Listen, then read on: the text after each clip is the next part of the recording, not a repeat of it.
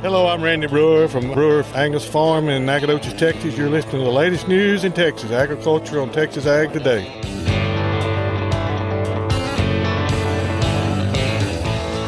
Welcome to Texas Ag Today, a daily look at the latest news in Texas agriculture. Texas Ag Today is produced by the Texas Farm Bureau Radio Network, with the largest farm news team in the Lone Star State. Now here's the host of Texas Ag Today, Kerry Martin. Hello, Texas. So glad to have you along for another edition of Texas Ag Today. Jump on in with me. Buckle up. We're going to take a ride around the Lone Star State as we cover the most important industry in this greatest state in the nation, Texas agriculture. In the news today, Hurricane Ian has now come and gone. The question is, what kind of damage did it do to those southeast crops, especially the southeast cotton crop, which is very vulnerable at this point in the growing season? We'll have more on that coming up to kick off today's show. My name is Kerry Martin. I'm your host, along with the largest and most experienced farm news team in the Lone Star State. And we're all standing by to bring you the latest news in Texas agriculture, from the piney woods of East Texas to the rocky ranges of the Trans-Pecos, and from the Panhandle down to the Rio Grande Valley. Timing is everything. You've heard the old saying. Well, we find that timing is important in a lot of what we do, and it's even true for vaccinating calves. I'm James Hunt, and I'll have that story on Texas Ag Today. Texas farmers and ranchers tour Upper Midwest agricultural operations. I'm Tom Nicoletti, and I'll have one of those farmers' perspective on what they saw in the state of Wisconsin on Texas Ag Today. The fall is a great time to get out and enjoy Texas agritourism. I'm Gary Joyner, and I'll have those details on Texas Ag Today.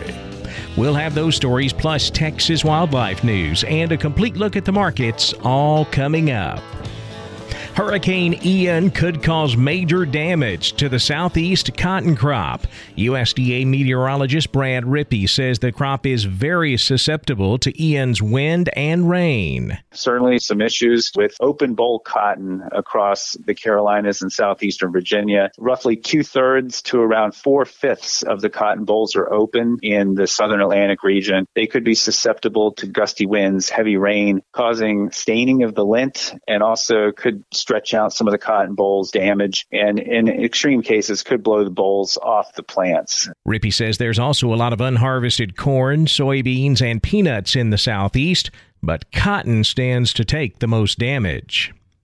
Young farmers from across Texas toured agriculture in the Panhandle recently as part of the Young Farmer and Ranchers Fall Tour.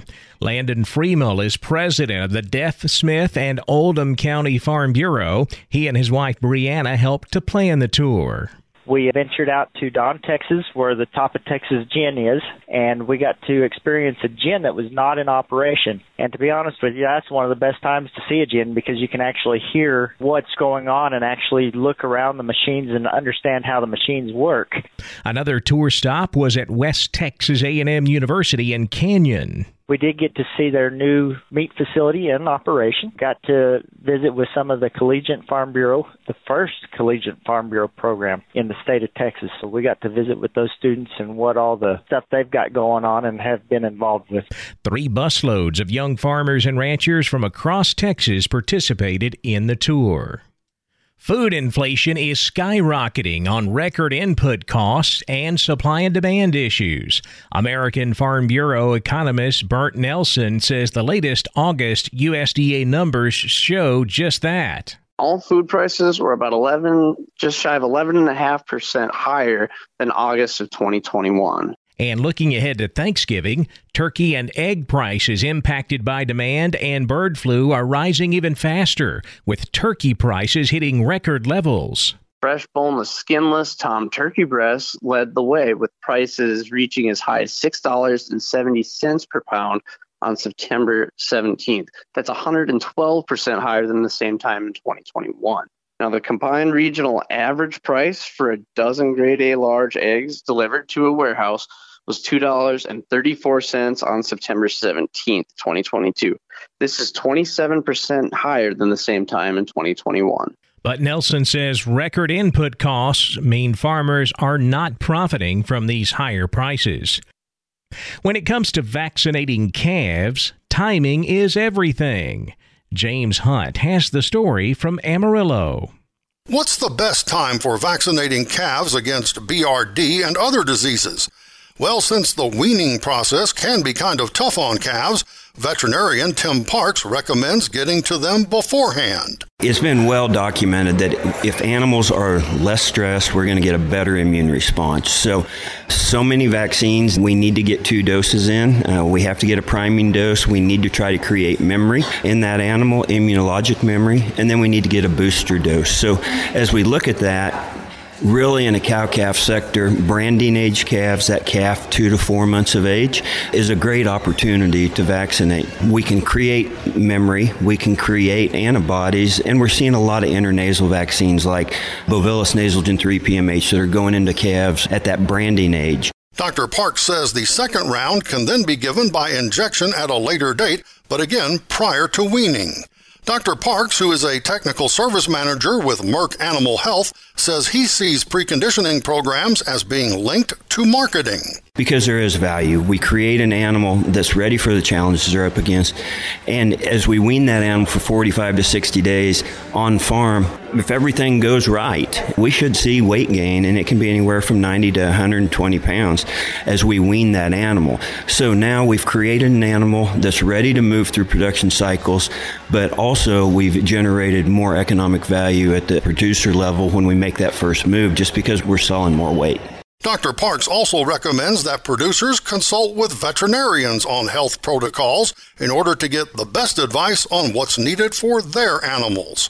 I interviewed Dr. Parks at the recent Merck Animal Health Beef Media event in Amarillo. I'm James Hunt on the Texas Farm Bureau Radio Network. A group of Texas farmers and ranchers toured agricultural operations in the upper Midwest last week. Tom Nicoletti caught up with one of the ranchers on that tour. Joining me today is East Texas commercial cow-calf and hay producer John Griffith. He is one of a number of farmers and ranchers from the state representing the Texas Farm Bureau as part of the organization's Global Agricultural Education Program tour. And John, you just crossed the Mississippi River from western Wisconsin into eastern Minnesota, but so far you have been touring agricultural operations in Wisconsin. What is the importance of this trip to you and the others? Just to kind of see and gain a different perspective of agriculture across our nation. We've been very impressed with the stops that have been set up for us. Now, Wisconsin is ranked 8th in overall agricultural production in the United States at $11.22 billion annually. From your stops in Wisconsin, John, what are some of the similarities and differences that you could see as compared to here in Texas? Probably a lot of the similarities that the producers in Wisconsin face are supply chain issues are a big factor. Fuel cost, input cost, labor is also a big factor that affects each of the producers that we visited with. We've had the opportunity to see a lot of diverse operations. One of our stops was the Zendel Mink Farms. They're a commercial mink operation. They concentrate a lot on specialty markets, niche markets, a lot of agritourism. We did see a lot of dairies from various sizes, from very small operations to some quite large operations. We did pass by one 9,000 head operation. That is East Texas agricultural producer John Griffith joining us from Winona, Minnesota. I'm Tom Nicoletti with the Texas Farm Bureau Radio Network. The fall is a great time for families to get out and enjoy one of Texas agritourism farms. Gary Joyner has more. Agritourism is the intersection between agriculture and tourism. This fall is a great time to enjoy pumpkins, hay rides, corn mazes, and other activities on Texas farms. The prolonged drought in Texas impacted many of these farms and businesses, just as it did so many other crops and livestock operations. Unfortunately, some agritourism locations may not be open this season because of poor growing conditions. It's the nature of Texas agriculture. Those businesses that are open represent a great way to connect with our state's farmers and ranchers. Ask questions while you're there. Find out about the hay bales you're sitting on or the corn in the maize. Learn about the animals on the ranch or the different pumpkin varieties in the field. It's family-friendly, with memories to last a lifetime. Agritourism is a terrific opportunity to see a farm and ranch in action and learn more about agriculture in our state. I'm Gary Joyner for Texas Ag Today. There's been an increase in blue quail in part of the state. Which part? I'm Jessica Domel, and I'll tell you coming up on Texas Ag Today. And we've got a lot of thin cows here in Texas after this summer's drought. Texas veterinarian Dr. Bob Judd has more on that coming up next, right here on Texas Ag Today.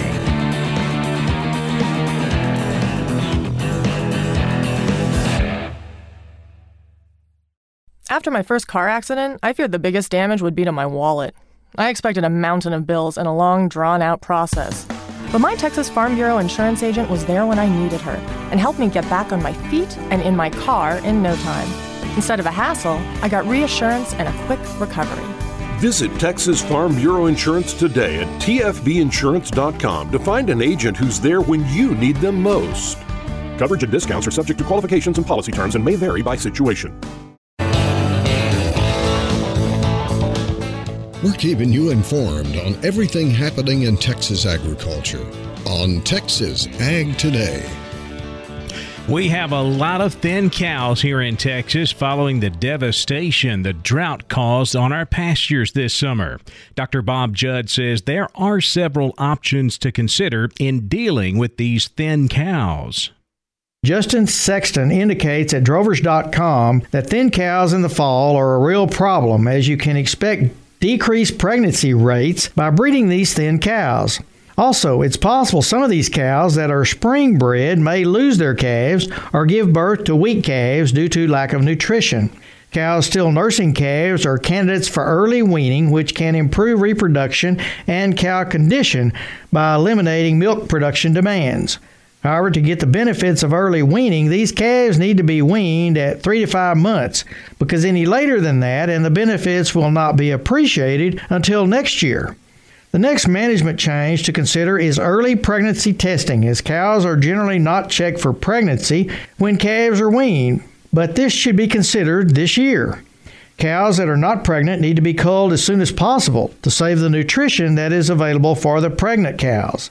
Keeping these cows one more year is not economically feasible, as it will be at least 16 months before these cows will actually have a calf ready to sell, assuming she gets bred the day after pregnancy checking, which is unlikely. And when your vet pregnancy checks these cows, get an expected calving date, as if the cow does not get bred in at least 90 days after calving, she is likely not going to be profitable, especially this year. Also, when you have these cows in the chute for pregnancy testing, check their teeth and udders, as those with bad teeth or udders may need to be culled this year. The goal of the cows kept in the herd and not culled should be to get their body condition score up to 5 to 6 out of 9 for calving and rebreeding in the spring. I'm Dr. Bob Judd. This is the Texas Farm Bureau Radio Network. There's been an increase in blue quail in part of Texas. Jessica Domel tells us which part in today's Wildlife Report. Texas quail hunters are likely to have the most success hunting northern bobwhite this fall and winter in South Texas and the northeastern panhandle near the Canadian River. John McLaughlin, Upland Game Bird Program Leader for the Texas Parks and Wildlife Department, joins us again today, this time to discuss blue or scaled quail. When it comes to scaled quail, there's really two storylines for Texas this year. The Trans-Pecos, which is our far west Texas region, and everywhere else. And I would say another positive that we have this year outside the bobwhites in South Texas are blue quail out in West Texas. We actually saw a threefold increase in the birds observed on our roadside counts, which I don't think is going to mean a threefold increase in populations, but I think that is an indicator that there's going to be good opportunity for blue quail if you're willing to head out to the most remote region of our state. Quail hunting season opens statewide October 29th and runs through February 26th. The daily bag limit is 15 birds. In Texas, hunters can bag bobwhite quail, scaled or blue quail, and Gambel's quail. We actually sit on the very eastern fringe of what would be the national Gambel's quail population. So most of their populations are over in Arizona, New Mexico. So we just have the small eastern portion of their range along the Rio Grande out there in West Texas. We actually don't do any surveys over there. There are some hunting opportunities along the Rio Grande, but in terms of large population centers, we just don't have those available to us, unfortunately. There are some public hunting opportunities that can be found through our WMAs and through our state parks, but I would just recommend that folks contact the local biologist down there to get more information. That was John McLaughlin from the Texas Parks and Wildlife Department. For the Texas Farm Bureau Radio Network, I'm Jessica Domel. The cattle futures market wrapped up a tough week with red ink, while the grain markets took a big jump higher. We'll take a look at all of Friday's livestock, cotton, grain, energy, and financial markets coming up next. Keep it right here on Texas Ag Today.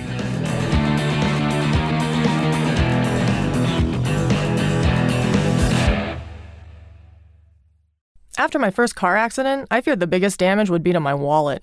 I expected a mountain of bills and a long, drawn-out process. But my Texas Farm Bureau insurance agent was there when I needed her and helped me get back on my feet and in my car in no time. Instead of a hassle, I got reassurance and a quick recovery. Visit Texas Farm Bureau Insurance today at tfbinsurance.com to find an agent who's there when you need them most. Coverage and discounts are subject to qualifications and policy terms and may vary by situation. We're giving you the market information you need on Texas Ag Today. We capped off a week that was not friendly for the cattle market on Friday. We ended up closing lower 4 out of the 5 days over the past week. Friday ended in red ink, with October live cattle down 85 cents, 143.27. December down 72 at 147.05, while February live cattle dropped 70 at 150.65. Feeder cattle saw a sharp loss, with October feeders dropping 3.15, closing at 174.17. November feeder cattle down 3.20 at 174.62. January feeder cattle down 2.75, 175.67. Cash-fed cattle trade wrapped up last week with fully steady sales. Here in the South, we sold cattle at 143. That's unchanged from the previous week. Up north, dress sales were mostly at 228. That's a buck lower than the previous week's average. Boxed beef prices mixed on Friday. Choice down $1.26 at 244.82. Select up 86 cents, 220.64. Now let's check the auction barns. We're walking the pens with Larry Marble.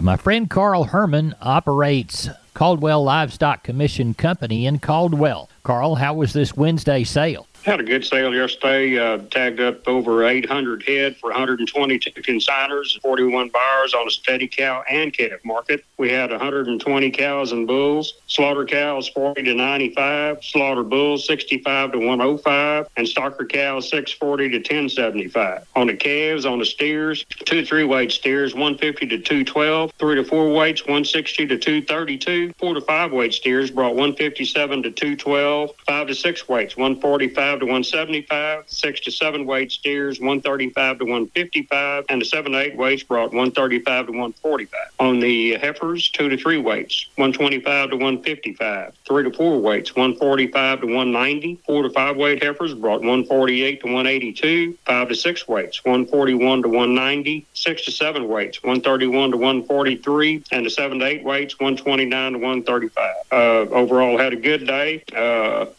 We're seeing some calves coming in pretty good. It's kind of getting on the dry side again, Larry, and we need some more rain to follow up everything. Tell everybody how to get a hold of you for next week's sale. Yes, sir. My number is 979-820-5349. Call the barn, 567-4119. If you're to Giddings and surrounding area, call my friend Max Ebner, 540-8676. Talk to you next week. Thank you. Yes, sir. Thank you, Larry. Bye-bye. Neighbor, looks to me like that's it for today's edition of Walking the Pens. We appreciate you listening to us each Monday through Friday on the Texas Farm Bureau Radio Network. And we love doing this so much, I'll be darned if we won't be back with you tomorrow. Until then, good day to you.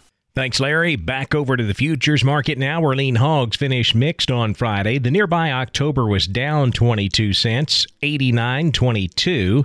December hogs up 50 cents, 76.22. Class 3 milk finished lower, with October milk down 14 cents, 21.80 a hundredweight.